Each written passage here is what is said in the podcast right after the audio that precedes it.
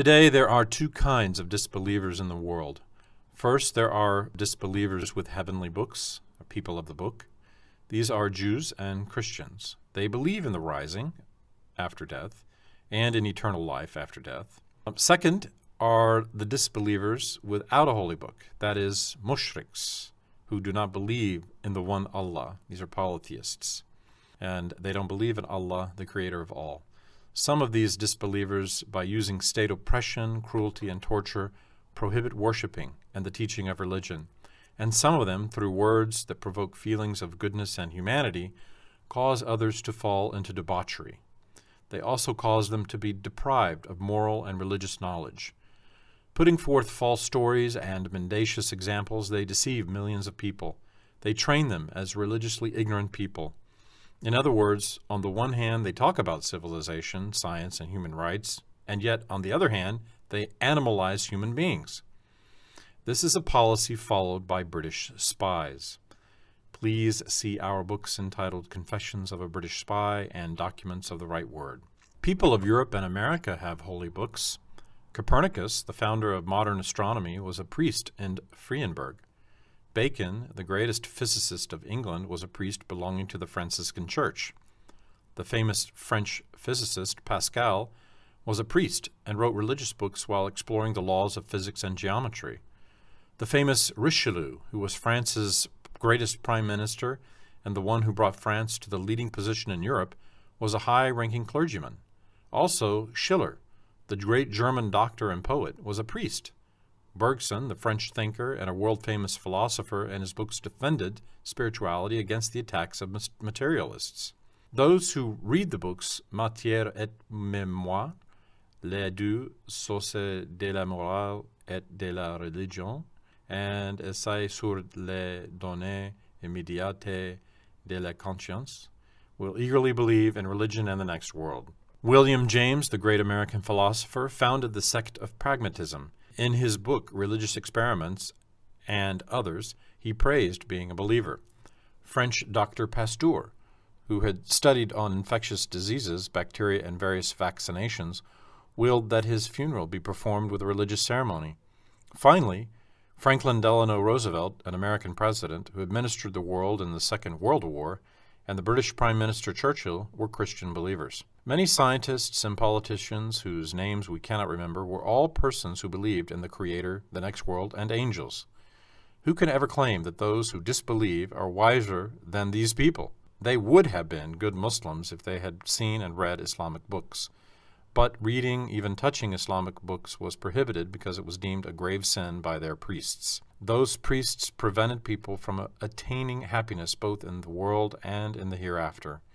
Please see the 26th chapter about social justice, socialism, and capitalism in the 38th chapter of the second fascicle of Endless Bliss. Imam Ali radiallahu an said, Muslims believe in the next world. Disbelievers without a heavenly book deny it. If there weren't a rising, disbelievers would not gain anything and Muslims would not suffer any harm. But since what disbelievers believe will not happen, they will suffer eternal torment. Islamic scholars prove their words true and respond to the attacks of disbelievers through reason, knowledge, and science. Could rising be denied if Muslims did not prove their words to be true? Even if being under eternal torment were only a probability, whose wisdom would take the risk of it? Nevertheless, torment in the next world is not only a probability, but an obvious fact. Then it is unwise not to believe. On the other hand, some enemies of Islam, seeing that through reason and knowledge they won't be able to vitiate the sound iman and belief of the people, and that they only display their own disgrace, resort to tricks and lies. They pretend to be Muslims, write false articles that seem to like and praise Islam, but in these articles and statements of theirs, by disputing the essential and basic principles of Islam, they cast a bad light on them, as if they were not part of Islam. They try to alienate and estrange the readers and audience from them, casting doubts on the times for amounts of and kinds of worship, which Allah Ta'ala has dictated, They express a belief that it would be better if worships were done in another way. Knowing nothing of the delicacies, uses, and values that are hidden in the inner soul of worships, they consider them as a medium for simple and primitive functions, and they act as if they were trying to correct them. It is a defect in men not to know something.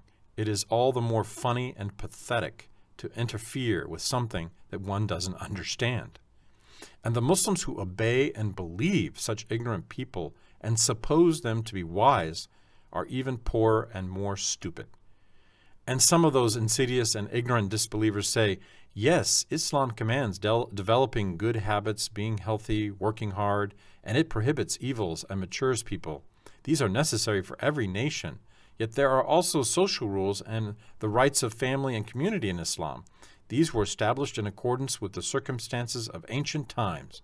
Today, nations have grown larger, circumstances have changed, and needs have increased.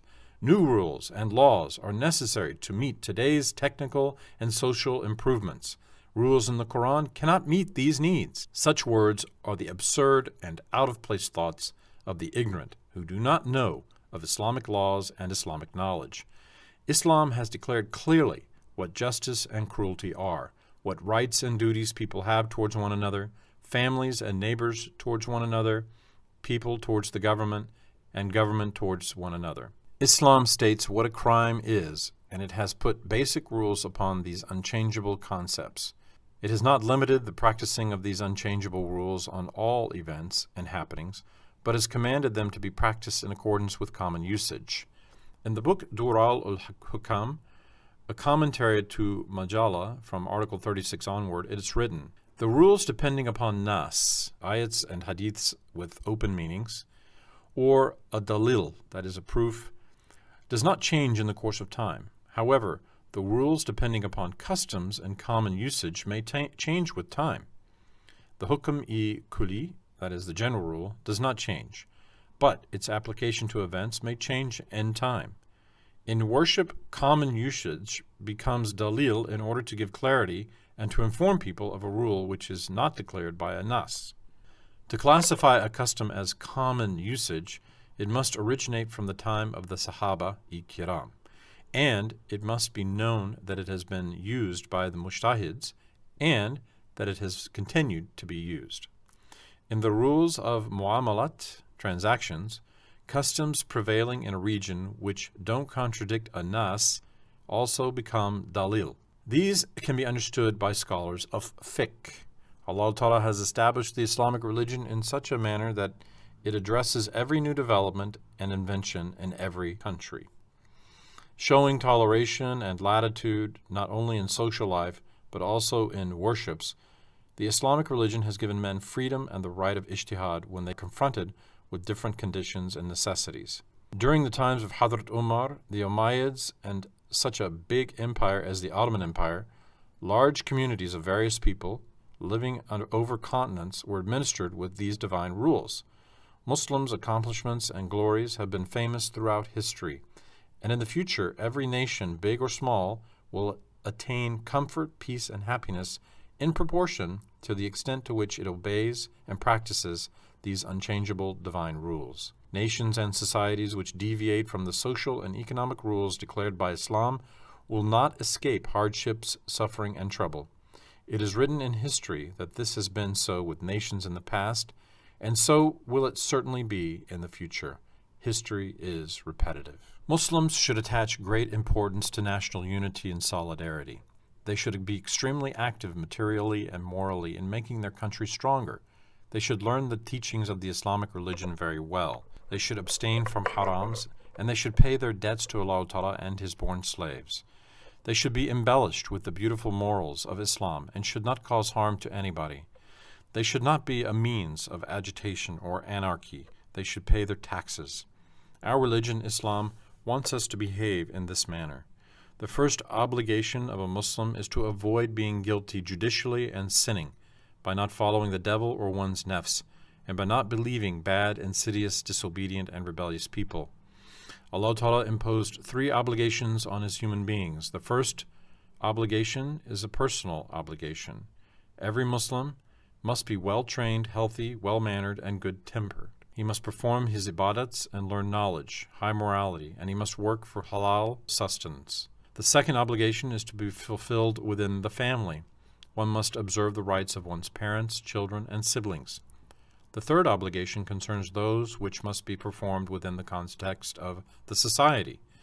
These are the obligations relating to a Muslim's neighbors, teachers, family, the people he employs, the government, the state, and people belonging to different religions and nationalities. It is a must to help everyone, not to insult or hurt anyone, to be helpful towards everybody, not to revolt against the state, the government, the laws, to observe everyone's rights, and to pay taxes on time.